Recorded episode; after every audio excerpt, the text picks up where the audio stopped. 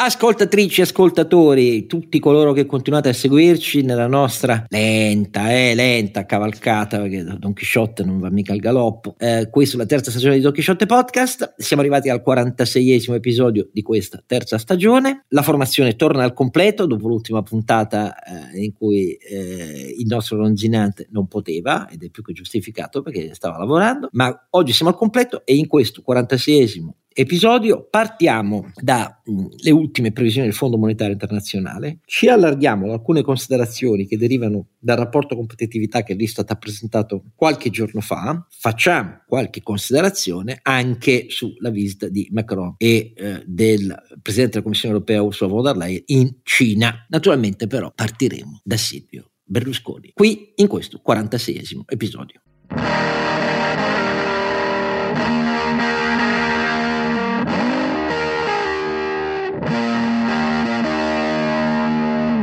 Don Chisciotte è sempre con la voce chioccia uh, Oscar Giannino e accanto a lui le due vere ragioni per seguirci, cioè da una parte il nostro uomo del fare, cioè Sancio Panza. Renato Cifarelli, che io sono una sragione per seguirci, insomma, ogni tanto sragiono. Però vi ricordo donchisciottepodcast.it è il sito dove potete trovare tutte le puntate Ogni tanto andatevi a vedere le cose vecchie, perché io che ogni tanto vado lì, guardo i titoli, guardo le cose sul PNR. E ti chiedi, su... ma eravamo noi a dirlo? Eh sì, sì ogni tanto dico, ma insomma, che strano che poi diciamo delle cose accadono. Probabilmente è Carlo Alberto che ha doti divinatorie, grazie. Assolutamente, arte mantica al... quella di Carlo Alberto, arte mantica. No, grazie alla sua intelligenza non artificiale, tu ma sai tutta che nella, neuronale. Nella, sai che l'antichità, vabbè, al, al, di là dei grandi oracoli, no? tipo quello eh, di Delfi e così via, nella tradizione classica della mitologia ci sono numerosissime sibille, le sibille, la sibilla cumana, la sibilla eritrea, eccetera, eccetera, ci sono tantissime, a dire la verità, che tutte erano imparentate con i grandi oracoli, nel senso che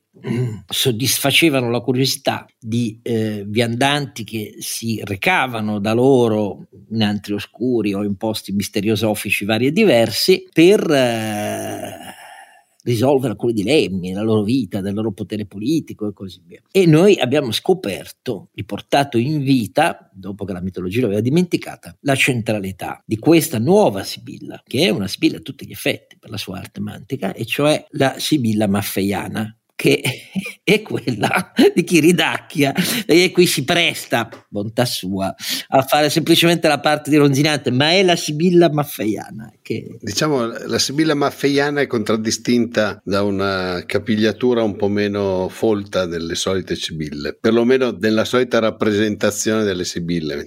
Ma la rappresentazione pittorica, perché ce n'è una vasta serie di rappresentazione pittorica, è molto successiva. Nella realtà i testi classici antichi che ricordano le Sibille spesso danno della descrizione delle Sibille non proprio questa idea della fascinazione tipo eh, era o Minerva. Ecco. Cioè, quindi no, magari no, rientra... Non parlavo di bellezza, parlavo di capigliatura. Ah, vabbè, ma sai, più o meno.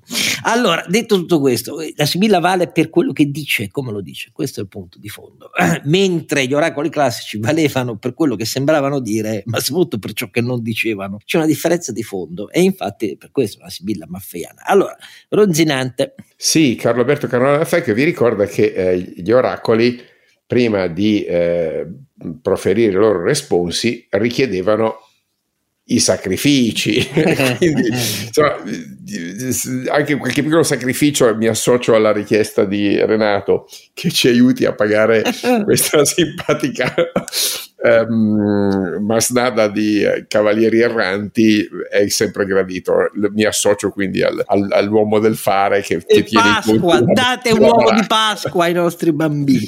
Allora, eh, partiamo dal Fondo Monetario Internazionale. Ragazzi, tutto sommato, previsioni sia a ribasso, però... Ma Oscar, eh, sì, a ribasso perché, perché ovviamente eh, in periodo di inflazione con tassi che crescono e una Cina che deve ancora rimettersi in moto e comunque non si rimetterà in moto certamente quei tassi di crescita eh, degli ultimi vent'anni, eh, il Fondo Monetario che la settimana prossima pubblicherà il World Economic Outlook dal quale attingeremo dati più eh, precisi, eh, annuncia che si aspetta una crescita globale per i prossimi cinque anni intorno al 3%.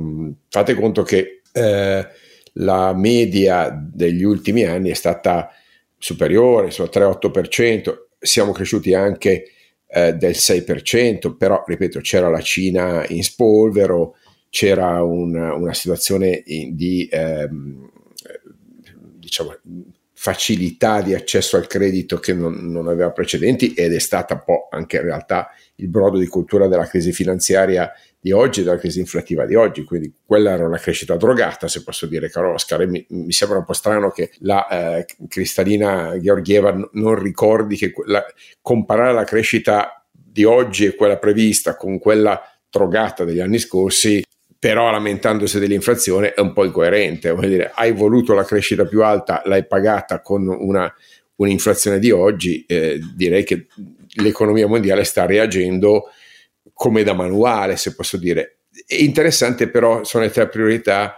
che eh, la Georgieva ha citato per garantire una ripresa robusta. La prima è la lotta all'inflazione, quindi ha fondamentalmente fatto un endorsement per le grandi banche centrali, quella americana e quella europea, dicendo che l'inflazione è eh, un elemento di, di, di, in realtà che eh, eh, azzoppa le prospettive di crescita per l'incertezza, perché mina la stabilità finanziaria e quindi eh, fondamentalmente ha appoggiato la politica di aumento dei tassi e de, di lotta all'inflazione. E vabbè, direi che da manuale anche qui, no?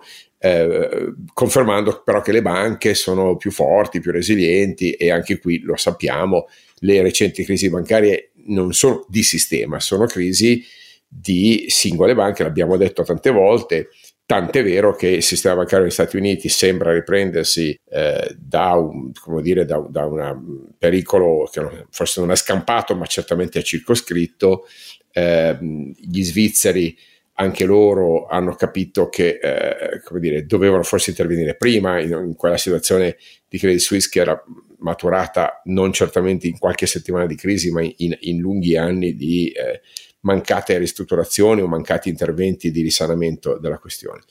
Eh, investimenti sbagliati, soprattutto la parte investimenti di investment banking.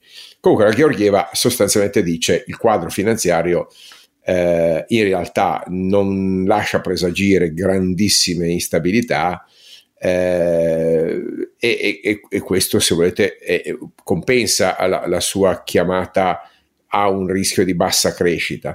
La seconda priorità che cita la Georgieva è eh, produttività e qui fa piacere sentirlo finalmente dire che è necessario intervenire su tecnologie, modelli di cooperazione internazionale, migliorare le catene logistiche, ridurre la frammentazione del commercio, un, un, un grosso appello a, a, riprendere un discorso sulla globalizzazione, se volete, di nuovo tipo, una globalizzazione basata su eh, flussi di capitali molto più trasparenti, eh, su, su, ovviamente su una transizione verso le energie rinnovabili, ma che non sia eh, come dire, eh, drogata, ma che sia in realtà orientata anche qui alla eh, all'incorporare queste tecnologie dentro processi produttivi, quindi non semplicemente una sostituzione, ma un ripensamento dei cicli produttivi. Questo è molto importante, direi, ricordarlo. Anche qui, però, se posso, Oscar, non mi sa una gran novità. No? Eh, ehm, l'ultimo punto è, eh, no, e non poteva mancare, insomma, un appello alla solidarietà per,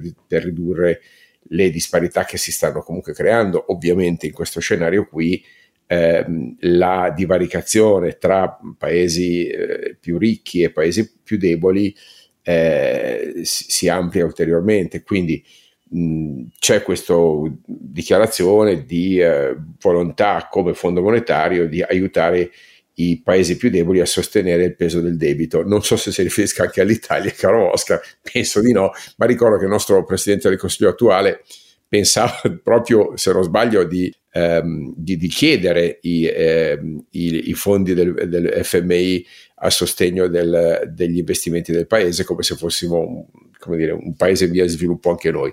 Forse intendeva dire che lo siamo, non lo so, ecco, eh, se devo giudicare il dibattito sul PNRR, probabilmente aveva ragione la Meloni di allora, di allora e non quella di oggi.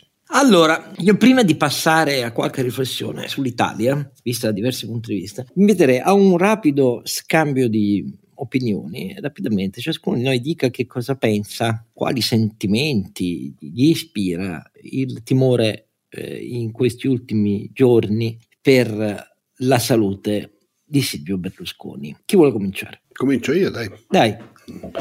Ma um, allora, a me dispiace molto quando chiunque sia, ma qualunque persona sia, eh, ci sono persone che si augurano il male delle persone perché secondo me l'umanità vuol dire eh, considerare l'altro comunque una persona, chiunque esso sia. Vale per Berlusconi, vale per mille altre situazioni. Eh, forse in questi giorni è un po' più evidente perché ci sono eh, delle situazioni. Io ho sempre considerato Silvio Berlusconi una, un'occasione mancata per l'Italia nel senso che eh, secondo me nel 1994 se avesse dato un po' più retta a un po' di persone di cui si era circondato, probabilmente una svolta un po' più liberale in Italia l'avremmo avuta. Eh, certamente non, eh, non liberalismo eh, selvaggio come qualcuno ogni tanto racconta che c'è stato in Italia, però qualcosa in più avremmo potuto fare. Uh, il, probabilmente il suo più grande difetto è sempre stato quello di voler piacere a tutti e quindi quello in politica ogni tanto ti porta a non fare le cose che avevi promesso di fare, quindi uh, tutta la parte liberale. Io ho sempre principalmente considerato quello un'occasione mancata, soprattutto nei primi anni, poi con uh, invece l'avvento al potere come capita a molti, il potere secondo me un po' corrompe ed è proprio per quello che bisognerebbe proprio avere dei cicli per cui uno sta un, per un po' al potere e poi se ne va così eh, arrivano altri che ci mettono qualche anno a farsi corrompere dal potere ecco.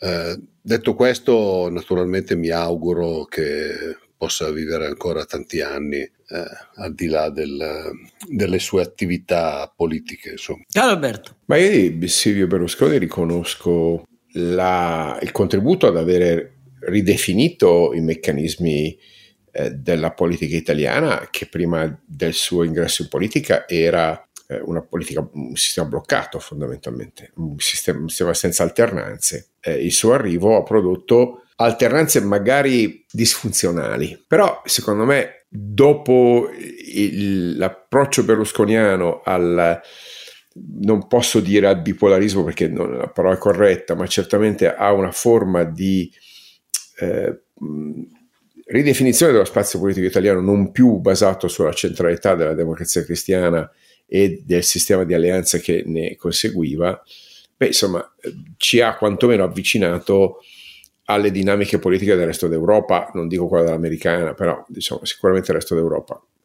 A me sembra che questa cosa rimanga sicuramente un contributo eh, storico non indifferente, con tutte, ripeto, le sue disfunzionalità. Noi, a, a, lui dobbiamo in qualche maniera, con la sua leadership sempre appunto caratterizzata da tutte queste aree poco chiare, da situazioni di conflitti di interesse, ma insomma, gli, gli, dobbiamo certamente la leadership, la capacità di aggregare risorse, persone, progetti, tecnologie e media per una tesi. Eh, devo dire che eh, questo secondo me va riconosciuto.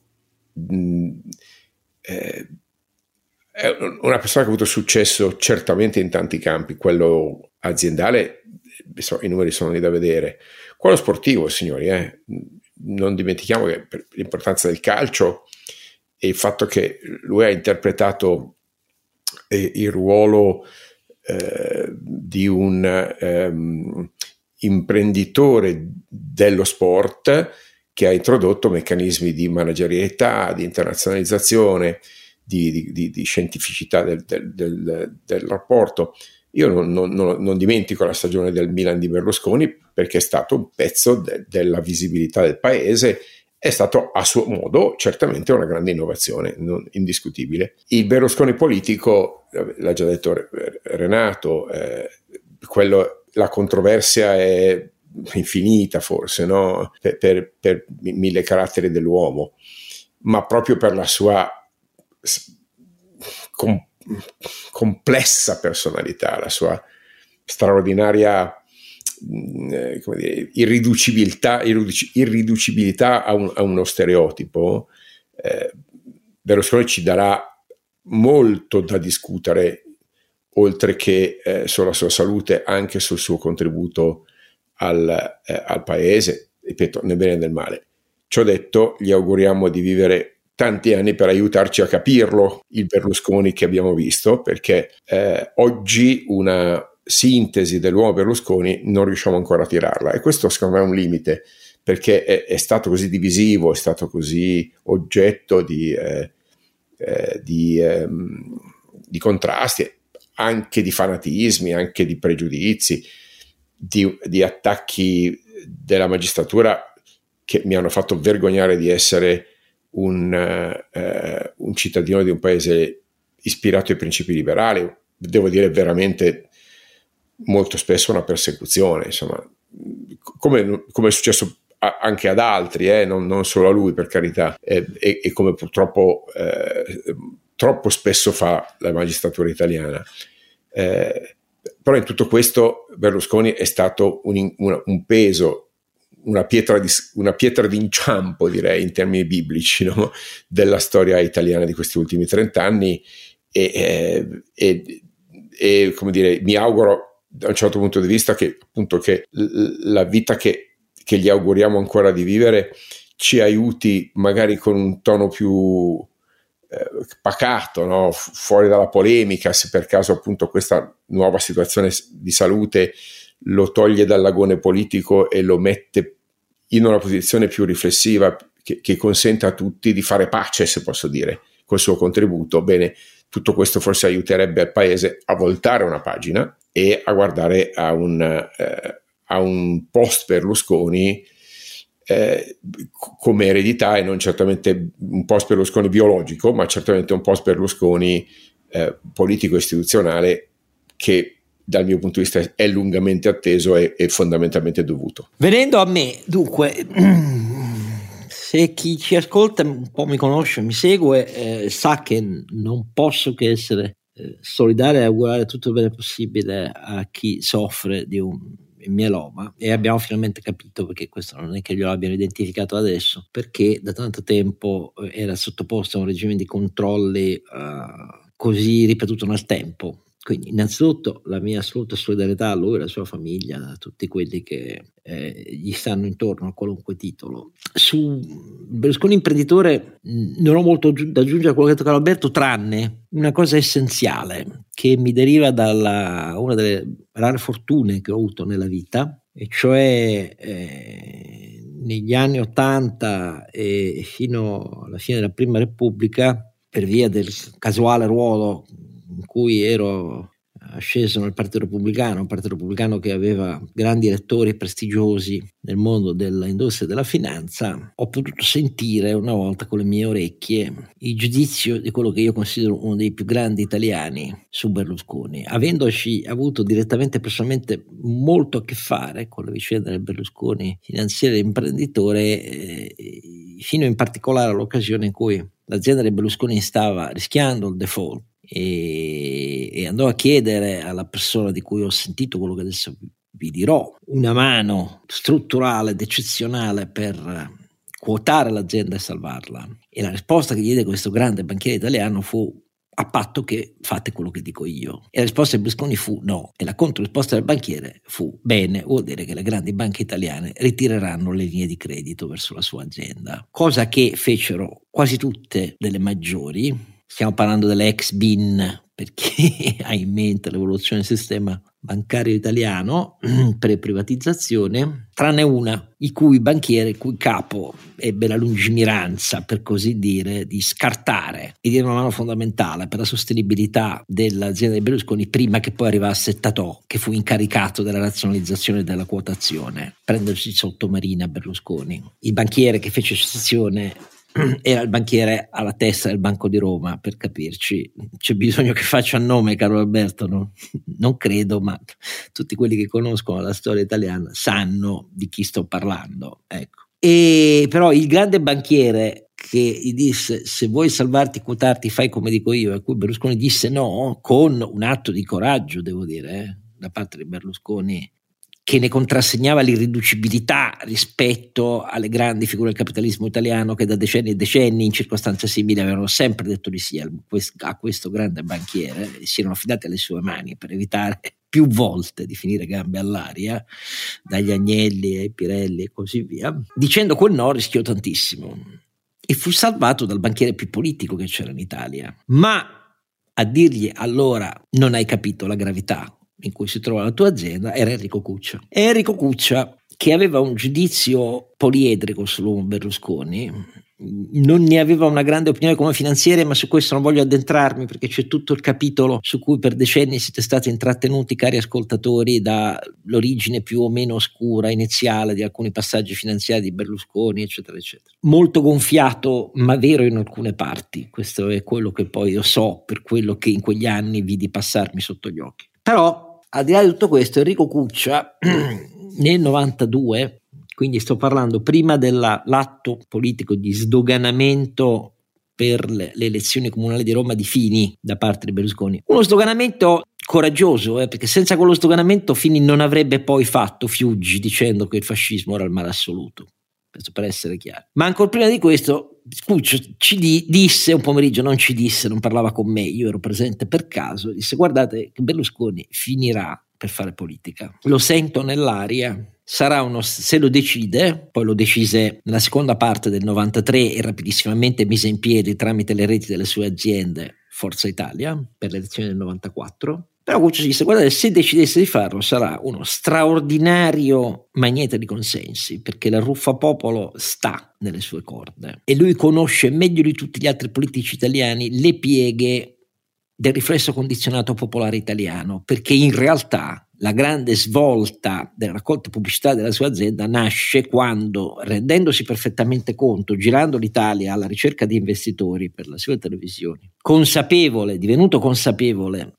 che molte aziende non si erano mai affacciate allo sportello della pubblicità sulla RAI perché ritenevano di non averne la capienza, lui introduce una banale ma strutturale modifica. È la stessa cosa che fece all'inizio della sua carriera di costruttore Caltagirone a Roma. Eh? E che cosa fece Berlusconi? Berlusconi disse: Ma non c'è problema, io non vi chiedo soldi. Datemi i vostri prodotti, facciamo bartering, scambio, non vi preoccupate, li ricolloco io. E così si moltiplicò verticalmente l'investimento sul PIL italiano nelle televisioni. Ecco, di questo per esempio Cucci aveva un'ottima idea, questo è uno che conosce meglio di tutti i politici le pieghe che sono non rivelate all'interno della testa degli italiani, perché ne conosce consumi meglio di chiunque, di chiunque, altro, anche se non ha mai fatto grande distribuzione, quando ci provò non fu una grande cosa e lo capì perfettamente. Però la sua televisione gli consente di fare questo, sarà uno strepitoso magnete di consensi, ma io scommetto quello che volete, ricordatevelo, un pessimo governante dell'Italia. Ecco, devo dire la verità, questo giudizio mi è sempre pesato nella testa, questo è il motivo per cui nel 94, per chi se lo ricorda, eh, non votai Berlusconi, eravamo in alleanza democratica e leggemmo nel tornado della Prima Repubblica un bel po' di parlamentari repubblicani della, dell'alleanza a sinistra contro Berlusconi. Ma Berlusconi aveva capito anche un'altra cosa, che la polarizzazione, cioè il bipolarismo, quello che ricorda giustamente Carlo Alberto, perché ricordate che dal 94 in poi un'elezione sì, un'elezione no, lui è stato capace di sconfiggere la sinistra, come nel 94 fu capace di far venire a bocca aperta una sinistra che riteneva dopo mani pulite che l'avevano solo parzialissimamente coinvolta, e beh, è ovvio che avrebbe governato lei, no? perché il campo moderato era travolto dalla rottura di una diga, coperto di vergogna e di infamia. E però da quel momento in poi Berlusconi ogni elezione, una sì una no, è riuscito a vincerla, questo è il punto. Ma lo ha fatto perché forte della convinzione che aveva avuto che il disprezzo personale verso Craxi, di cui lui era molto amico, andava moltiplicato per 10, per 100 e per 1000 nei suoi confronti. La polarizzazione è avvenuta così. Il mito negativo, il mostro Berlusconi, nasce ovviamente con le armi di una politica che ha fatto dell'attacco alle persone poi il fondamento del liderismo che ha sostituito i vecchi partiti, ma nasce dal fatto che Berlusconi era interessato a questa cosa qui. Quello che non poteva immaginare era poi eh, la quantità di processi che gli sono piovuti eh, addosso. E, e, nei processi ha commesso un errore secondo me drammatico per lui. E infatti rispetto ai suoi avvocati che all'inizio della Valle e gli altri gli consigliavano la via che invece fu battuta con successo da Giulio Andreotti. Ricordate che Giulio Andreotti non si difese da un processo in cui le accuse erano infamanti, erano la morte della sua carriera politica, no? erano accuse di mafia, però non si difese mai dai processi, si difese nel processo. Gli avvocati intorno a Berlusconi all'inizio gli proposero la stessa cosa e furono poi mandati tutti a casa perché l'errore capitale, secondo me, di Berlusconi è stato quello delle leggi ad personam, di circondarsi di avvocati e di rendere la politica uno strumento per le leggi ad personam per difendersi dai processi, non nei processi. Quanto alla politica, cosa volete che vi dica? Sì, è una grande occasione perduta perché gli intellettuali liberali eletti in Parlamento con lui la prima volta sparirono, non contarono mai nulla e poi la polarizzazione personale lo ha esaltato e quindi tutto quello che c'era del vecchio liberalismo classico, concorrenza, libertà, eccetera, eccetera, è sparito di fronte alla lotta quotidiana nel fango. E questo è, ed è stata poi ciò che ha contraddistinto sempre più la vita politica italiana e la contraddistingue ancora adesso. Questo è il mio ehm, giudizio. E per chi è portatore sano di ideali di libertà, concorrenza, eccetera, eccetera, Berlusconi ha rappresentato poi alla fine, quando voglio dire la sua carriera politica in realtà finisce con la crisi dell'estate del 2011. Eh. Da quel momento in poi sì, è una prosecuzione, quello che volete, ma insomma, come statista eh, è finito lì perché la crisi di sostenibilità del debito italiano, con tutte le fesserie, il complotto internazionale, buba, le, le, versioni mitologiche tremontiane, per cui lui aveva salvato il mondo, ma De Ville, poi i francesi e i tedeschi invece si inventano l'idra che ci mangia, bla bla bla bla, però e, e finisce lì, quindi finisce già oramai 12 anni fa. Per il resto un leone, un combattente, eh, Meloni è cresciuta avendo in Salvini e Berlusconi eh, due avversari, e questo è un merito de, di Giorgia Meloni, e oggi qualunque cosa, e io gli auguro vita lunga, eccetera, eccetera, avvenga, e la lotta tra quei due,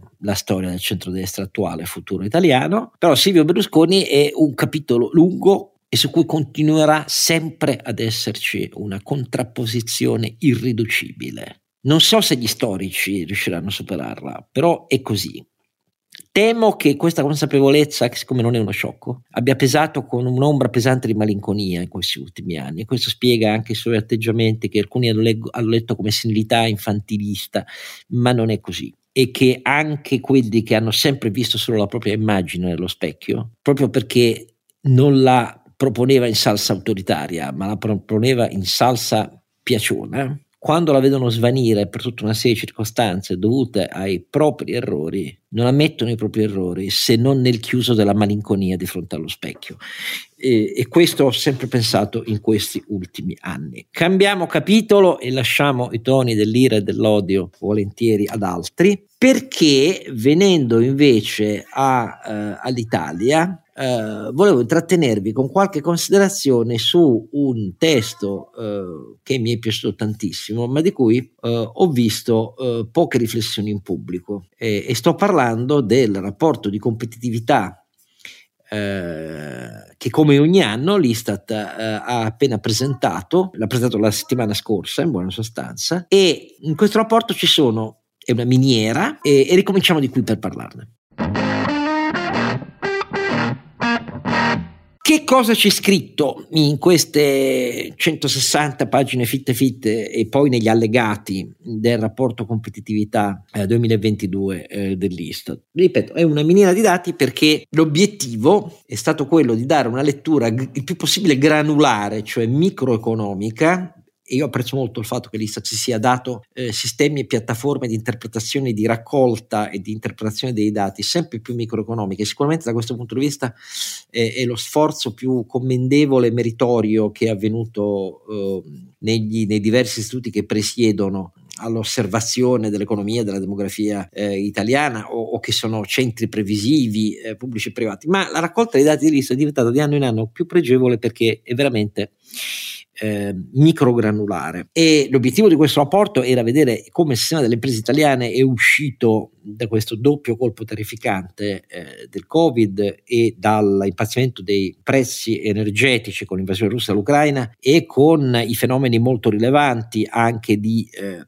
penuria di input di produzione essenziale dovuti ai colli di bottiglia del commercio mondiale, dovuti anch'essi scontro tra grandi potenze che continua ad avvenire sotto i nostri occhi ogni giorno. E da questo punto di vista conferma delle cose che più o meno sapevamo, ma le conferma avendo un corredo di dati veramente straordinario, cioè conferma che in buona sostanza la manifattura e l'industria hanno ottenuto il doppio schiaffo molto meglio di quanto eh, si immaginasse, eh, lo hanno fatto di sicuro grazie anche a un'ondata di sostegni molto rilevante che in pandemia eh, e ehm, nel 2022 sono venuti ehm, par- da parte dei governi, ma al di là di questo, quello che conta è che ci sono dei fenomeni di lettura, Beh, fin qui è più o meno quello che avevamo capito, no? però quello che conta è la quantità di dati attraverso i quali vengono letti alcune delle tendenze più significative che sono emerse eh, in questi ultimi tre anni e che sono significativamente diverse da quelle avvenute nel post 2001 con l'euro, nel post 2008, nel post 2011 con le grandi crisi che, abbiamo, che ci hanno investito. Perché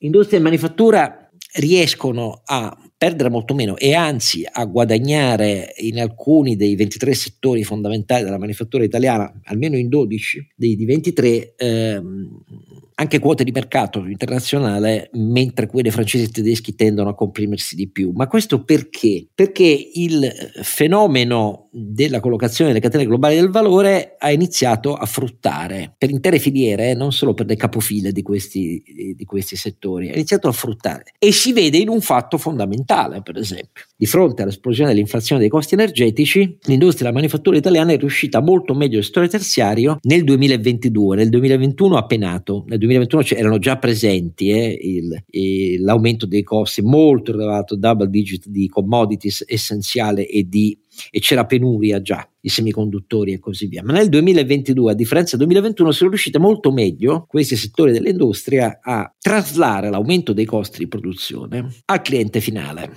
mentre invece al terziario questo non è praticamente riuscito, o meglio, non è riuscito in maniera proporzionale all'aumento dei costi. Quindi cosa significa? Significa che quei settori dell'industria hanno preservato la loro marginalità e il loro moll, recuperando sui prezzi quello che eh, perdevano sui costi. Per il terziario i settori, i, i me, il MOL si è ulteriormente compresso e quindi questo significa che il terziario ha meno risorse per investire, per crescere come intensità e qualità dell'occupazione eh, che domanda eh, e così via. E questa differenza fondamentale a cosa si deve? Al fatto che l'industria è brava al terziario o no? No, si deve fondamentalmente a una cosa, e cioè che questi settori dell'industria della manifattura, quelli che poi hanno segnato gli aumenti a doppia cifra nel 2022 dell'export, soprattutto in valore, per i volumi gli aumenti ci sono, ma sono ovviamente più contenuti, ma comunque è il record in termini di valore del, dell'export nel 2022, ma proprio perché inseriti in catene internazionali, e cioè eh, impegnati nell'export, ecco, queste imprese, questi settori di impresa hanno recuperato l'aumento dei costi. Chi invece come il terziario lavora solo sul mercato domestico, essendo in presenza di una realtà domestica dovuta a compressione di consumi pressoché strutturale, dovuta alla curva demografica che si abbassa, alla bassa partecipazione al mercato del lavoro, lo stesso recupero non è stato in grado di farlo, quindi ha ulteriormente compresso la sua marginalità. E questi dati vengono ulteriormente corroborati poi dal fatto che nella realtà, se andiamo a vedere dove si produce più dell'export italiano e i dati parlano chiaro, cioè su 610 sistemi locali del lavoro italiano, questa è la complessa geografia granulare um, dell'economia del nostro paese, non nord e sud, le, le vecchie categorie. Ecco, ma nei, se, di questi 610 sistemi locali del lavoro, nella realtà a fare un terzo dell'esportazione italiana sono Milano in testa a tutti, che fa da solo l'11,3% dell'export nazionale, e poi altri 9 che ne fanno un altro 21% dell'export, altri 9 che sono quelli di Torino, Bergamo, Brescia, Roma, Firenze, Bologna, Arezzo, Busto, Arsizio, Padova, Sassuolo. Di questi 5 sono specializzati soprattutto nella meccanica, poi le grandi aree urbane come quella di Milano, Roma e, e Bologna hanno invece una plurispecializzazione anche nei servizi ad alto valore aggiunto, quindi questo corrobora il fatto che non siano specializzati soprattutto nella meccanica. Ma capite che sono 10 sistemi locali del lavoro in tutto su 610 italiani. Ecco, poi oltre a queste 10 aree ce ne sono una quindicina che sono contigue a queste 10, in cui ci sono effetti a catena di catene di fornitura e sono concentrate però anch'esse, eh, perché stanno in Veneto, nella Venezia Giulia, nella fascia pedemontana lombarda, nella dell'Appennino emiliano. E questa è l'Italia che tira. E questa è l'Italia che tira. La conosciamo per nome e per numero di aziende, per quello che fanno e per come vanno. Oramai ci sono i dati per tutte. E allora la domanda finale diventa: ma le misure che abbiamo avuto in questi anni sono fatte con un occhio attento a questa realtà oppure no? E la mia risposta è no. Per esempio, in pandemia noi abbiamo dato oltre 200 miliardi di euro di linee di credito agevolate a garanzia pubblica, che per carità, i numeri dicono hanno consentito di evitare la moria di imprese. No? Persino le imprese con un solo dipendente sono diminuite solo dello 0,5%, ma aumentando i propri occupati. È un bene questo criterio? La mia risposta è impopolare, ma è secca. No, non è un bene né per la produttività né per la crescita del paese. E qui non si tratta di essere cinici, cioè non, non è che sono così matto da dire che bisogna destinare le risorse eh, solo a chi è più bravo a crescere, perché si ha capito meglio i mercati internazionali e così via. Però è ancora più sbagliato dare a tutti, mascherandosi dietro il fatto che il settore pubblico non poteva fare gli esami del sangue alle imprese da beneficare,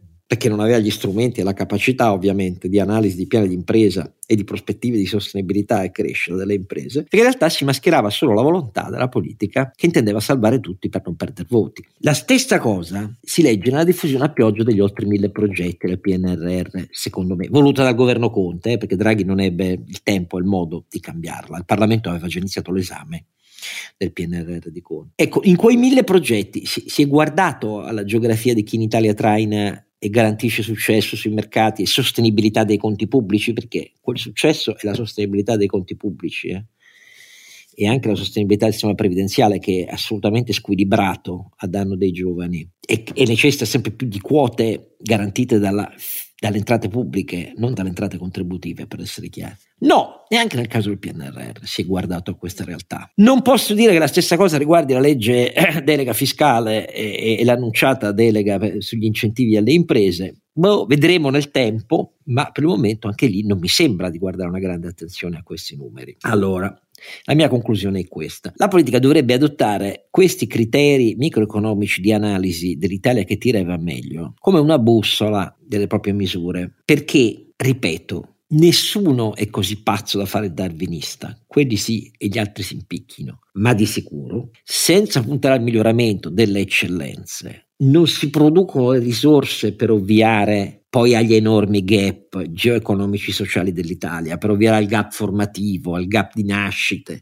che caratterizza questa cazzo di Italia, che è riuscita a raddoppiare le risorse spese in assistenza a carico della fiscalità generale, raddoppiando insieme il numero dei poveri. Allora, questa mia lettura, per questo io vi invito a leggerlo, il rapporto, è lungo, complesso, però ecco, forse se la politica parlasse un po' più di questo se lo ficcasse in testa, invece di farci perdere settimane sulle foresterie, della lingua italiana, l'istituto tecnico agricolo come il vero fondamento della eh, vocazione italiana e tutte queste cose che ogni giorno inondano le pagine eh, riservate dai media alla politica italiana e parlassimo invece un po' di più di questi punti di forza italiana, non per magnificarli, per capire di che cosa hanno davvero bisogno per produrre più risorse senza le quali non diamo le risposte a chi ha bisogni elementari risolti. Ecco, io la penso così, l'ho fatta troppo lunga, eh, ditemi cosa ne pensate voi due. Ma Oscar, devo dire che la tua considerazione sul PNRR l'avevamo anticipata giusto un paio d'anni fa. Esatto. no, eh, e, e, in effetti in questo report dell'Istat si troverebbero in maniera abbastanza esplicita le indicazioni su dove collocarli quei soldi. No? Eh, quei soldi andavano messi, come provavamo a dire due anni fa, in partnership pubblico-private sulle filiere, come hanno fatto Francia e Germania, chiedendo alle aziende di co-investire, in modo tale che avremmo avuto due effetti. Uno, che dire, il volume sarebbe raddoppiato, due, che i soldi sarebbero stati spesi in attività eh, eh, che aumentano la produttività, che se vuoi è un po' il tema preoccupante di questo report, eh, per cui il club, il costo del lavoro per unità de, di prodotto è aumentato eh, e, e, quindi alla fine sì è vero che stiamo esportando ma più per la dinamica dei prezzi che per la dinamica dei volumi eh, e quindi diciamo, il segnale è non del tutto rassicurante. Tra l'altro, attenzione anche tutti a non cadere nella trappola del grande mito: ah, siamo al 60,8% di occupati, il massimo storico da che esiste la rilevazione dell'Istra, eccetera. Siamo al 60,8% perché il peso fondamentale è la diminuzione delle corti eh, che rappresentano l'offerta di lavoro, cioè la curva demografica che scende fa salire quel rapporto. Eh sì, non so sì, se vi è sono, chiaro. Sono tutti bravi Cari. col denominatore Esatto. che, che restringe. Sì, non è solo quello, però ha quello del suo contributo, insomma. No, no e anche eh. l'espansione dovuta al fatto che c'è aumento degli occupati in presenza di diminuzione della produttività. Esatto. Sì, però co- concordo che l'Istat sta diventando sempre di più una risorsa non solo di tipo statistico, ma di data driven policy potenziale. Eh, Se avessimo da politici in grado di leggerli, secondo me non è che non li hanno capiti, proprio non sanno neanche leggerli, cioè è imbarazzante il livello di, di, di dibattito. Ti, ti, confesso, Oscar, avendo partecipato di persona negli ultimi settimane a incontri in presenza con una bella fetta di, di ministri, insomma, non, non, non mancano proprio le basi, ma veramente, e non sto parlando di ministri qualsiasi, sto parlando di ministri afferenti a impresa, economia, sviluppo, insomma. Eh. Ehm. Tra l'altro io non ne faccio neanche una questione solo di questa destra, eh, cioè è un elemento generale trasversale della politica mm-hmm. italiana ormai. Sì, ciò detto, eh, il, il report del, dell'Istat alla fine però fa emergere una società italiana in cui c'è un pezzo di economia che nonostante lo Stato in maniera abbastanza incomprensibile e inspiegabile continua a resistere e a, e a partecipare alle filiere, è un'economia vero che la, l'area di specializzazione è, è, è la, la, meccanica e tecnologia non è fashion e food, però il food devo dire Ah, ne esce benissimo. Certo, eh, certo. Eh, ne esce comunque bene, in particolare il vino. Mh, mm, eh, è un'Italia con eh, delle trade specialization così distribuite, caro Oscar, che non è facile trovare un altro paese. Un altro elemento della, dell'abilità eh, del sistema piccolo e medio che nelle filiere è stato quello, come si legge in maniera comparata, di poter attuare una diversificazione delle aree di provenienza degli input di produzione necessari,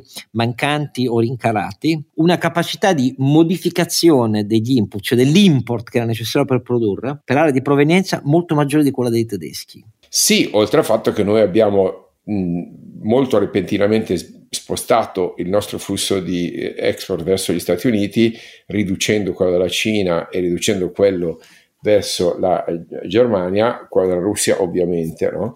eh, il che ci ha fatto agganciare un'economia che trainava eh, ed è stato quello che se volete ha salvato l'Italia o comunque ha contribuito a, fatto, a far sì che l'Italia negli ultimi due anni, 21 e 22, sia cresciuta più della media europea ricordiamolo, anche se il nostro quadro di bilancio con l'estero è nettamente peggiorato, non tanto e non solo ovviamente per, eh, per una, eh, una, crescita del, dei, delle esportazioni che è stata quasi del 19,9% ehm, in termini di, eh, eh dire, di, di, di valore, ehm, eh, ma soprattutto per l'aumento della, de, dei costi di energia, 36,5 ricorda, no? Eh, che in un anno hanno oggettivamente più che compensato facendoci tornare in negativo eh, negli, nel, nella dinamica degli scambi.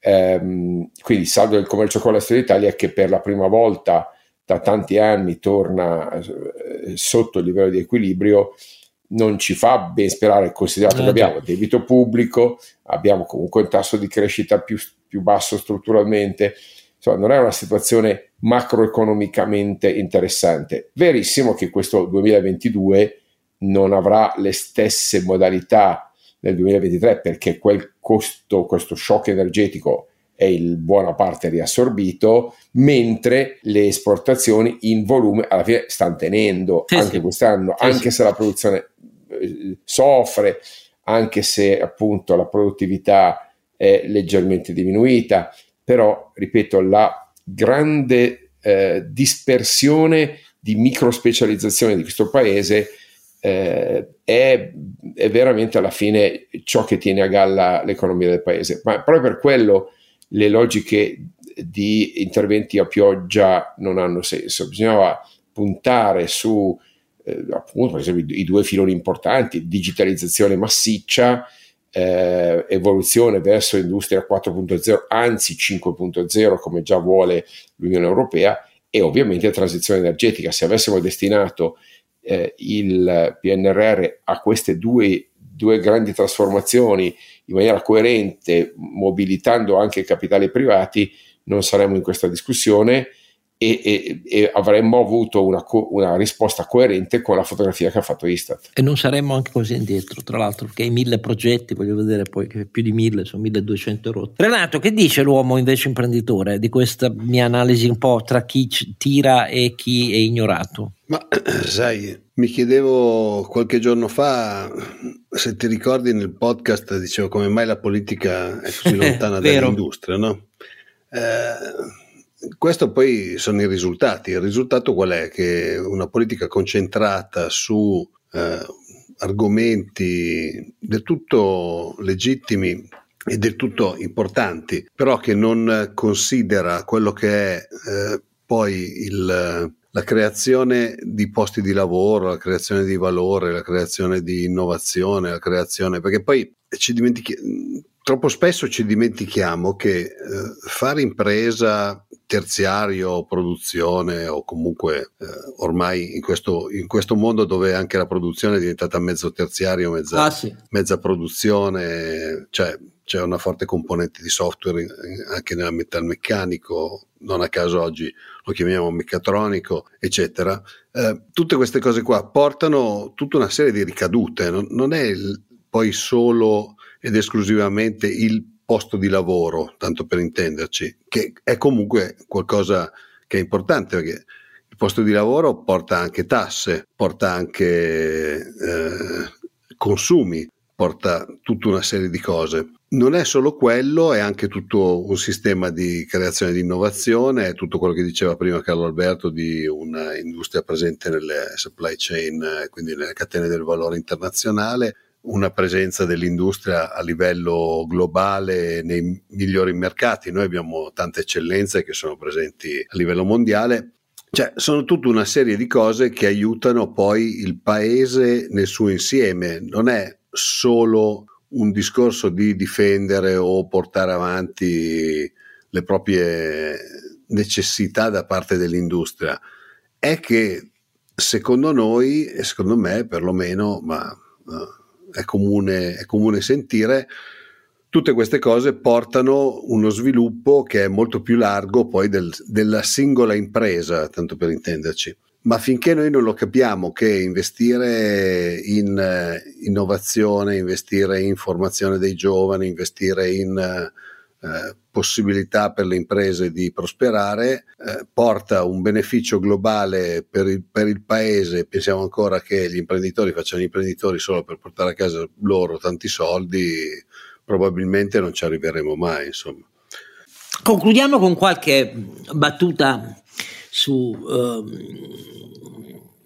una delle più importanti vicende internazionali degli ultimi giorni, cioè la visita in Cina del presidente Macron insieme al presidente della Commissione europea uh, Ursula, uh, Ursula, von der Leyen. Io mi avoco la parte della pars destruens e, e voi fate la pars construens, perché dal mio punto di vista... che difficile. Era, eh, no, no, no, no, vedrai che uscirà fuori poi una risposta construens, ma io non francamente non avevo molto capito e non ho capito nello svolgimento di quello che è avvenuto a Pechino eh, con la visita di Macron vero interesse di Macron eh, dal punto di vista geopolitico a continuare anche lì Pechino ha lanciato un appello chiarissimo a Xi Jinping, alla Cina. Vi consideriamo partner sostanziali per riportare la ragione Putin. Abbiamo molte aree di interesse, di cooperazione, eccetera, eccetera. Quindi il messaggio era chiaro: noi non siamo schierati come Francia, eh, sul versante di chi, come la, mm, l'ultima strategic review degli Stati Uniti rilasciata a ottobre del 2022, dice chiaramente sì, noi dobbiamo dare tutto il sostegno possibile all'Ucraina, questo è fuori discussione, però c'è un unico... Eh, c'è un'unica grande potenza che ha la possibilità e la volontà, e la volontà sia economica che militare di mh, voler ribaltare, costruire un nuovo ordine internazionale totalmente alternativo e diverso rispetto a quello fondato su libertà e mercato è della Cina. E, e ovviamente Macron, non so con quanta mh, con quanto interesse in questo momento eh, vero come consenso internazionale e consenso nel suo paese e ha dato lì a dire noi non siamo su questa posizione, è meglio che i cinesi lo sappiano.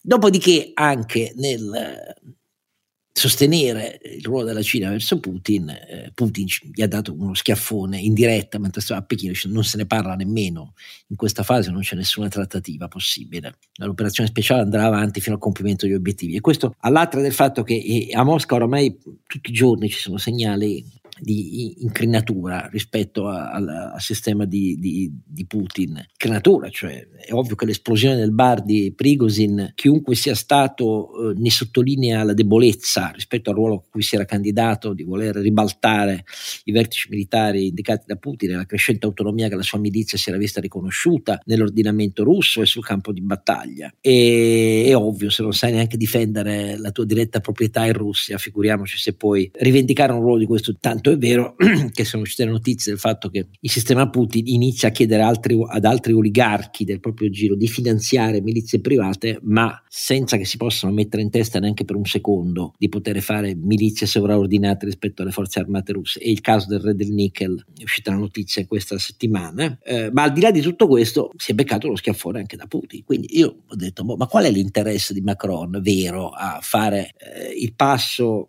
che conferma con tutti gli interessi ciò che gli ha reso invisi tutti i paesi est europei, membri della Nato e dell'Unione Europea, quando subito dopo l'invasione continuava a telefonare a Putin, eccetera, eccetera, e ancora oggi sottolinea ehm, il ruolo che pensa possa svolgere la Cina eh, rispetto al semplice, alla semplice condanna dell'invasione, della difesa della sovranità, dell'indipendenza, dell'intangibilità dell'Ucraina. Ecco, io mi fermo qua perché così sembra un'operazione a perdere. Però ovviamente adesso voi fate la pars construence e dite, e ci spiegate, spiegate a chi ci ascolta che Gianino ha torto perché invece Macron aveva l'obiettivo e l'ha raggiunto. Caro Alberto. Beh, l'obiettivo basta guardare la lista dei contratti commerciali che sono stati firmati. Macron ha volato in, in Cina con uno stuolo di manager e di capitani d'industria, ha firmato con EDF i cinesi per energia eolica e nucleare, ha firmato con Airbus una bella botta di fornitura. Eh,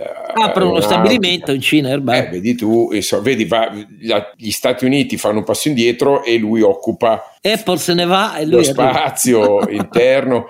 Beh, insomma, un posto opportunista, ma spiegabile, razionale, e su via. Eh, fa, fa, fa quello che fa la Cina con la Russia con il, eh, l'embargo occidentale, lui, lui, lo fa nei confronti della Cina col, col semi-embargo degli Stati Uniti. L'altro tema è, è squisitamente politico.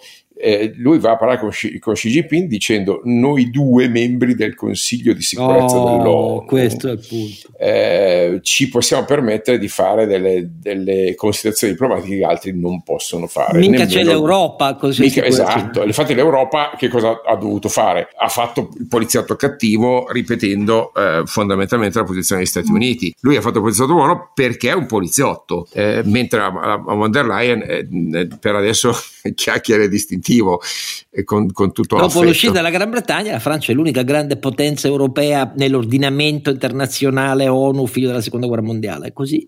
È così, è così, e queste cose contano nella testa dei cinesi e, e contano in generale, insomma. Eh, quindi era necessario ribadire che la Francia era il Consiglio di sicurezza, che quindi si può permettere, permettere di chiedere un, un, documento congiunto e di ottenerlo. Il documento non dice sostanzialmente nulla, ma c'è un richiamo importantissimo ai principi dell'ONU e i principi dell'ONU includono la sovranità territoriale e i diritti di autodeterminazione, quindi cioè, non è proprio gratuito. No, alla quindi, cinese sì, è una cosa. Alla cinese, beh, come dire, when in China. Eh.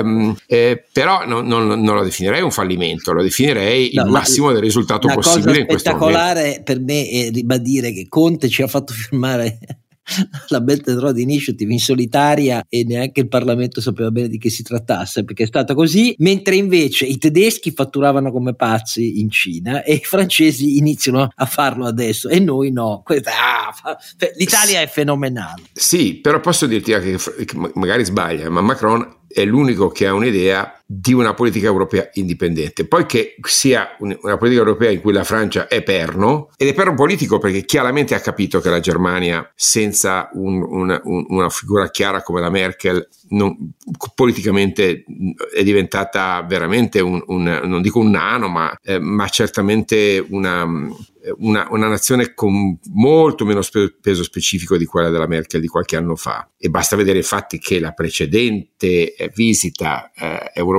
fatta in, in, eh, in, Cina, proprio quella di, eh, di Scholz, era eminentemente economica, dichiarazioni politiche e diplomatiche non ce ne sono state. Eh, allora, lui... io questo, a questo ruolo ambizioso dell'Europa perno che si legge anche nelle ultime proposte direttive della Commissione europea, ne abbiamo già parlato come il Net Zero Industrial Act, eccetera, eccetera. E peccato che i, tutti i fatti di questi ultimi anni lo smentiscano, cioè io l'ho scritto recentemente, cioè se uno va a vedere, no? Perché uno dice, eh, noi aspiriamo a una posizione di forte autonomia e, indipendenza. Andiamo a vedere quello che Sì, sì, ma il numero l'hai scritto sul foglio ah, stamattina. Appunto, appunto, cioè, i numeri dicono da, da 2008 a oggi gli Stati Uniti, che, la cui economia valeva meno di quella europea, eh, All'epoca sì, oggi, oggi, vale di più. Eh, oggi vale ben di più. Cioè, eh, sì, se poi parliamo della spesa militare, cioè... siamo analizzati, facciamo le lotte con la chat GPT alle cose No, ehm, ma la nostra risposta ad Alphabet, eh, Amazon, Apple, Meta, Microsoft, a tutti questi qua, cioè ai, ai giganti dell'high tech, delle grandi piattaforme eh, statunitensi, è una risposta di multe, sanzioni e così via. Non è che abbiamo campioni europei, i cinesi li hanno fatti i campioni cinesi, noi no. E, se uno vede lo squilibrio che c'è tra investimenti in tecnologia sì, di vero, difesa ma, americani ma l'unico che ha voglia di fare campioni europei ma con, scusami so, so, ah, ma, okay. ma, è evidente perché i tedeschi eh, no, no, hanno una condizione assolutamente nazionalista come tema fa italiani ad avere un'ambizione così contro. se si è messo contro tutti i paesi est europei mica solo la Polonia e l'Ungheria eh, cioè tutti No, non è una posizione facile, sia chiaro, però l'unica idea, l'unica idea di un modello federale forte dell'Europa in questo momento è quella di Macron, l'unica. Okay. Eh, per quanto fragile e debole, per quanto la Francia non abbia probabilmente la forza per farlo, però eh, è, è, un'idea di autonomia anche dagli Stati Uniti, cosa che la von der Leyen non è in grado no, di sviluppare, no, certo. cioè, onestamente. Poi eh, io personalmente rimango filo atlantico in attesa di, di, eh, dire, di periodi migliori, però devo riconoscere che Macron in questo momento è l'unico leader europeo. Sentiamo vero. dall'industriale che dice. Beh, sai, l'industriale è abituato a vedere i capi di Stato stranieri che vanno in eh, delegazione con esatto. la loro industria e portano a casa i contratti. Eh, noi vanno a stringere mani e portano a casa come nel caso di Conte, la firma su un trattato che siamo gli unici che hanno firmato e gli altri hanno detto di non firmare. Però abbiamo spedito tante arance via aerea e quello diciamo, ha rivoluzionato l'export italiano. Cioè, che abbiamo, abbiamo, sforato ancora col tempo, se no mi metto qua e, e tiro mezz'ora vabbè, di imprecando. Vabbè, allora, allora ragazzi, di sicuro il maestro di Berlusconi in coincidenza con la passione di Cristo e poi la risurrezione a Pasqua è casuale, ma questo non ci impedisce credenti o meno, eh, di eh, ringraziarvi per essere stati con noi, continuare a seguirci e vi sottolineo che il mio ringraziamento va soprattutto a coloro per i quali eh, ci seguite, cioè a Renato e a Carlo Alberto. Il nostro augurio è di una felice Pasqua a voi tutti e rallegratevi perché un giorno o l'altro, anche per, per i credenti, non si sa se in questo mondo, soprattutto in quell'altro, verrete premiati per tutto quello che intanto nel nostro mondo e nel nostro paese noi siamo accaniti nel descrivermi come non funzionante. Ma non abbiamo perso l'ottimismo, se no che Don Chisciotte saremmo, come è ovvio. Grazie e buona Pasqua a tutti. Appuntamento al 47 episodio.